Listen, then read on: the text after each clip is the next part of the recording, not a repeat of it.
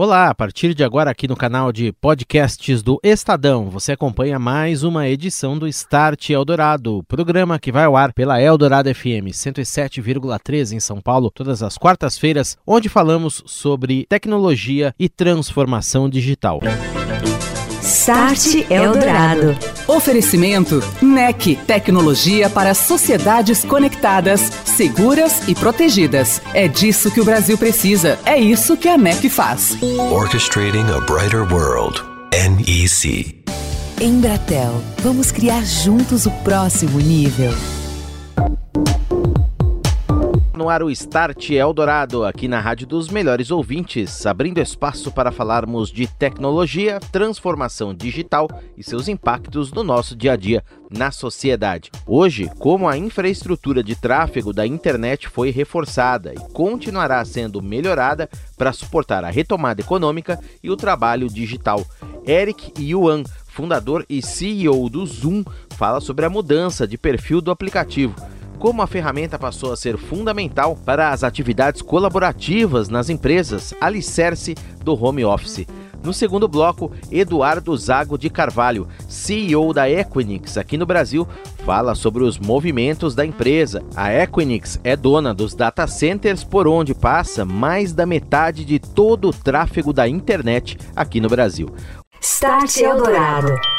E nesta semana vem acontecendo de maneira totalmente online pela primeira vez por conta da pandemia da Covid-19, um evento que tradicionalmente ocorre no Japão anualmente.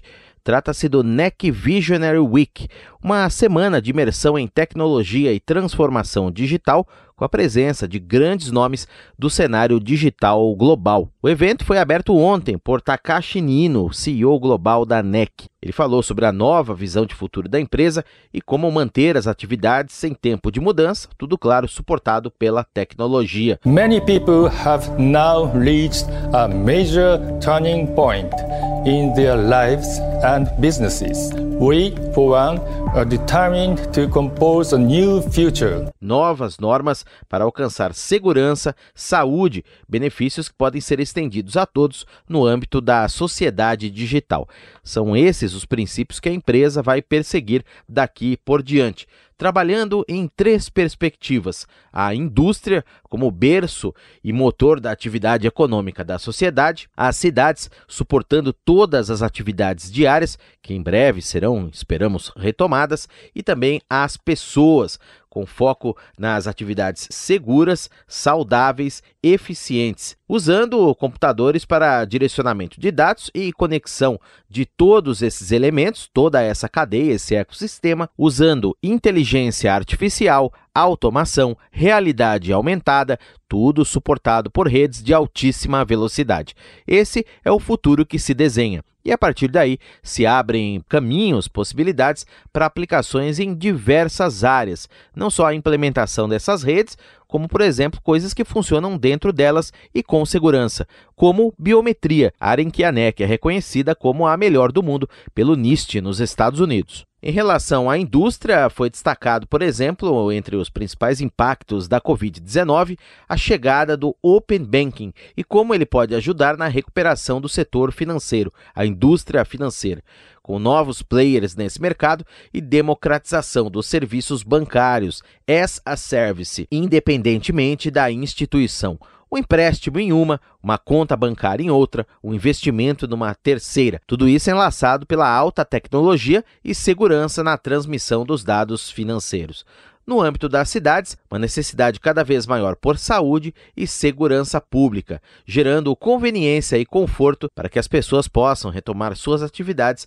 daqui por diante. Há uma esperança muito grande de que as smart cities, suportadas por governos cada vez mais digitais, entendam e apliquem essas experiências, propondo soluções para os problemas mais urgentes dos cidadãos. No caso das pessoas, a NEC vem se empenhando para trazer experiências mais confortáveis, usando alta tecnologia e, por exemplo, a biometria, medidas de saúde que serão necessárias daqui por diante. Por exemplo, a empresa acaba de implementar nos aeroportos alemães de Frankfurt e Munique câmeras térmicas para monitoramento da temperatura de passageiros e todo um sistema touchless que permite desde a compra de uma passagem até o check-in para a entrada de um voo, tudo com base em dados biométricos. O NEC Visionary Week continua até sexta-feira e você pode participar, é totalmente online e de graça, se inscrevendo no endereço br www.nec.com. Start Eldorado. Oferecimento NEC, tecnologia para sociedades conectadas, seguras e protegidas. É disso que o Brasil precisa. É isso que a NEC faz. Orchestrating a brighter world. NEC. E no primeiro dia de palestras do NEC Visionary Week, evento de tecnologia e transformação digital, neste ano sendo realizado do Japão de maneira online, passaram pelas mesas nomes como Michio Kaku, físico, que falou sobre inteligência artificial no combate à pandemia da Covid-19. Também esteve no evento Henrique Blanco, CTO global da Telefônica, que falou sobre 5G e os padrões abertos das redes, que as operadoras, as provedoras de serviço ganham com a adoção do chamado Open RAN. Jeffrey Goh, CEO global da Star Alliance, falou sobre as empresas aéreas utilizando biometria em procedimentos de identificação, embarque de passageiros e também em aeroportos. Já Rick Zeberg, diretora-geral da Agência de Digitalização do Ministério das Finanças da Dinamarca, falou sobre governo digital. Ao longo das próximas semanas, aqui no Start, nós vamos destacar esse pensamento digital destes executivos e também autoridades. Quem também esteve no evento da NEC, compartilhando as experiências do dia a dia da tecnologia, foi Eric Yuan, fundador e CEO global do Zoom das principais plataformas de videoconferência hoje oferecidas na internet e que experimentou uma verdadeira explosão no número de acessos desde março quando a pandemia da Covid-19 começou a ganhar força no mundo. O Zoom hoje suporta nada menos do que 200 milhões de participantes de reuniões todos os dias. Por mês, são 300 milhões de usuários únicos. Para efeito de comparação, em dezembro do ano passado, 2019, eram 10 milhões. Claro, surgiram preocupações com segurança, tráfego de dados e a estabilidade da plataforma, que continua requerendo grande poder de conexão, especialmente porque milhões de novos usuários, inclusive corporativos, passaram a acessá-la, inclusive cerca de 125 mil escolas ao redor do mundo. So in terms of the reason why so many users are using Zoom, I would say first of all, Zoom just works. Se você questionar a razão pela qual milhões de usuários passaram a utilizar o Zoom, eu digo em primeiro lugar, o Zoom apenas funciona. Foi o que disse aí Eric Yuan, fundador e CEO global da plataforma. Ele destacou a flexibilidade como característica fundamental do aplicativo que foi adotado por milhões de usuários, pessoas físicas, também empresas ao redor do mundo. Se for muito difícil, disse Yuan, ninguém usa. E o Zoom funciona em todos os dispositivos de todas as plataformas, em todas as redes. All kinds of devices, all kinds of environment, right? You know, just work. That's the number one reason. Eric Yuan, fundador e CEO do Zoom, disse também que outro dos grandes segredos no crescimento da plataforma foi ouvir os consumidores, especialmente as empresas que já utilizavam o aplicativo antes da explosão no número de usuários que aconteceu com a Covid-19. Crescimento rápido demais, no entanto, trouxe também desafios, segundo ele, e a empresa teve que tomar ações rápidas depois que houve vazamento de dados. Em março, segundo o Yuan, a empresa aumentou o uso de tecnologia para monitoramento de invasões das videoconferências. Também foi reforçada a segurança no tráfego de dados com métodos de criptografia e inteligência artificial. Tudo de maneira rápida e também usando tecnologia para otimizar processos internos para garantir a privacidade dos usuários. So because of those so many consumer use cases, we had to. As estruturas de conectividade e segurança serão ainda mais reforçadas para suportar a entrada de outros milhares, talvez milhões de usuários, segundo Eric Yuan. O Zoom continuará a contratar novos funcionários e a cultura da empresa será mantida. As falhas de segurança serão endereçadas com cada vez mais velocidade, prometeu o CEO. O tráfego da internet cresceu de maneira exponencial por conta da pandemia da Covid-19. O uso intensivo de ferramentas de videoconferência, streaming, novos aplicativos concorrendo com os serviços tradicionais. Muita coisa aconteceu e vai continuar acontecendo. Daqui para frente, esse crescimento vai ser ainda maior. Sobre estes assuntos, a infraestrutura, o suporte ao funcionamento dos novos serviços digitais, o 5G que vem por aí, eu converso agora com Eduardo Zago de Carvalho, ele que é presidente da Equinix aqui no Brasil. A Equinix que suporta uma grande parte do tráfego de internet brasileiro. Tudo bem, Eduardo? Boa noite para você. Seja muito bem-vindo novamente aqui ao Start. Como vai? Ô, Daniel, tudo bem? E você? É um prazer participar novamente do Start. Acho que eu já sou sócio aqui, né? Então, fico lisonjeado por, por, mais um convite aí. Opa, muito obrigado, prazer sempre contar com você aqui. Eduardo, o aumento do tráfego foi exponencial nessa época de pandemia. Inclusive, no primeiro bloco do Start, nós ouvimos o Eric Yuan, do Zoom, falando esse uso maciço de aplicativos de videoconferência, trabalho remoto, streaming, empresas usando ferramentas de colaboração, serviços digitais aí concorrendo com os tradicionais, por exemplo, para pedir comida, pedir alimento, pedir farmácia, supermercado. Do lado daí, da Equinix, do tráfego, o que, que mudou e como é que essa demanda vem sendo suportada? Não, mundialmente, nós tivemos um aumento substancial no nosso Internet Exchange, que nós somos o segundo peering do mundo, os primeiros são os peerings privados, né? Então, nós tivemos um aumento aí de mais de 40% do nosso tráfego. Paralelamente, a gente é, teve um aumento substancial também no número de cross-connect, 8.500 instalados só no Q3, no, no terceiro quarto. Isso mostra a busca das empresas é, em se conectarem com outros players, obviamente, e buscarem serviços. É, os serviços do Zoom é, e de outros dispositivos de videoconferência, como do Google, da Cisco, também é, sofreram um, um aumento é, muito grande no tráfego. Acho que todas as reuniões hoje, ou quase 100% das reuniões, elas são feitas através de Zoom e pelos dispositivos todos, como, como o Google Meet, o WebEx da Cisco e outros dispositivos. Então, isso mostra que a gente mudou a forma como a gente trabalha durante a pandemia. Eu mesmo tenho ficado em home office e participado de inúmeras reuniões, inclusive com um volume maior do que no começo. E 100% das reuniões em dispositivos de videoconferência, que são totalmente. É, a performance desses dispositivos tem. Foi, foi uma grata surpresa que nós tivemos, porque a performance é excelente. Você tem ferramentas de chat e de outras que você pode se comunicar paralelamente.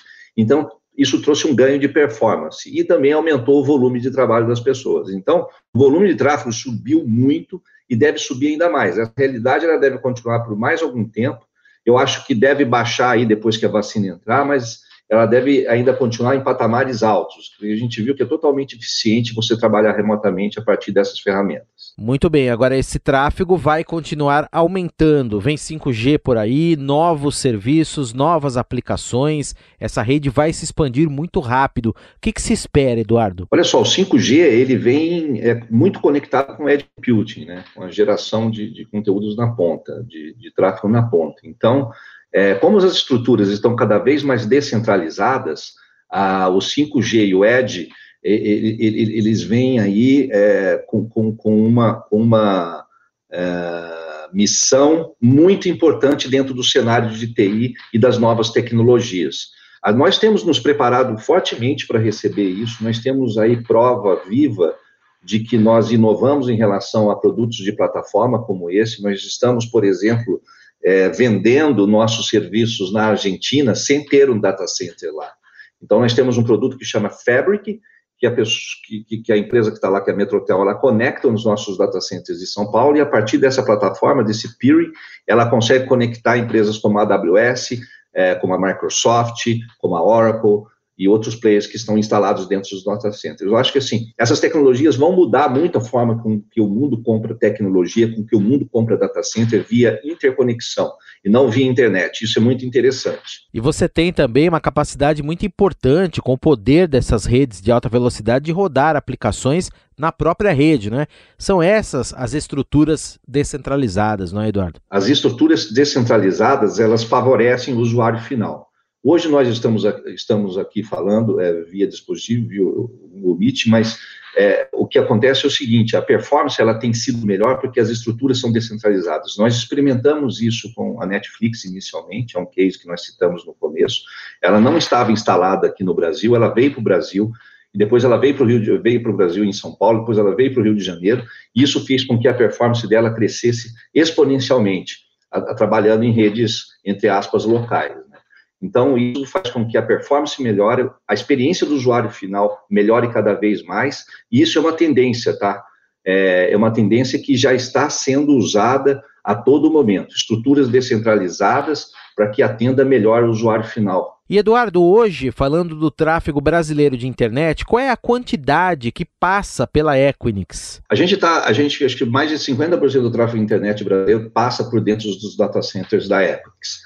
Se nós pegarmos esse, esse, esse, esse telefone meu aqui, esse celular meu, e nós analisarmos os aplicativos que estão dentro, é, eu diria que 80% deles rodam dentro da Equinix ou rodam em alguém que está dentro da Equinix. Um outro fator relevante é que nós abrigamos mais de 50% do Access Node, ou seja, dos nó de redes dos principais cloud providers do mundo, como a AWS, outros aí é, grandes como o software layer da, da, da, da, IBM também.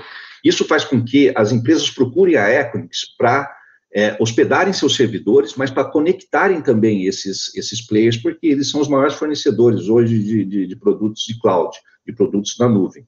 Então, isso traz um ganho substancial para a gente e isso gera muito tráfego. Então, muitas empresas vieram para o Brasil a reboque da Equinix, como Google e outras, que se instalaram dentro dos nossos data centers. Então, é importante salientar é, que nós temos um, um, um, uma, um, papel fundamental na economia digital nacional e da, da, América Latina. Por exemplo, o data center mais conectado da América Latina hoje é SP4, que é um data center situado em Barueri, em Tamboré, na rua Ceci.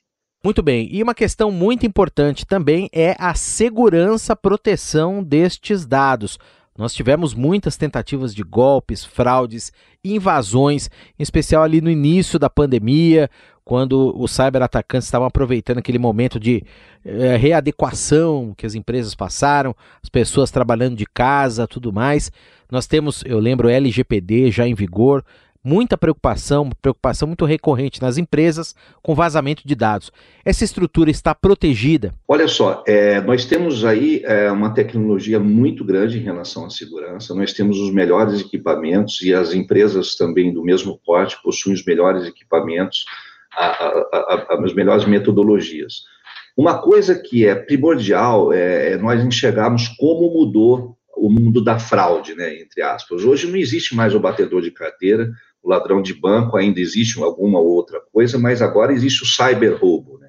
a cyber fraud. Então, a gente tem visto aí, e isso passa, o Daniel, muito pela educação do usuário.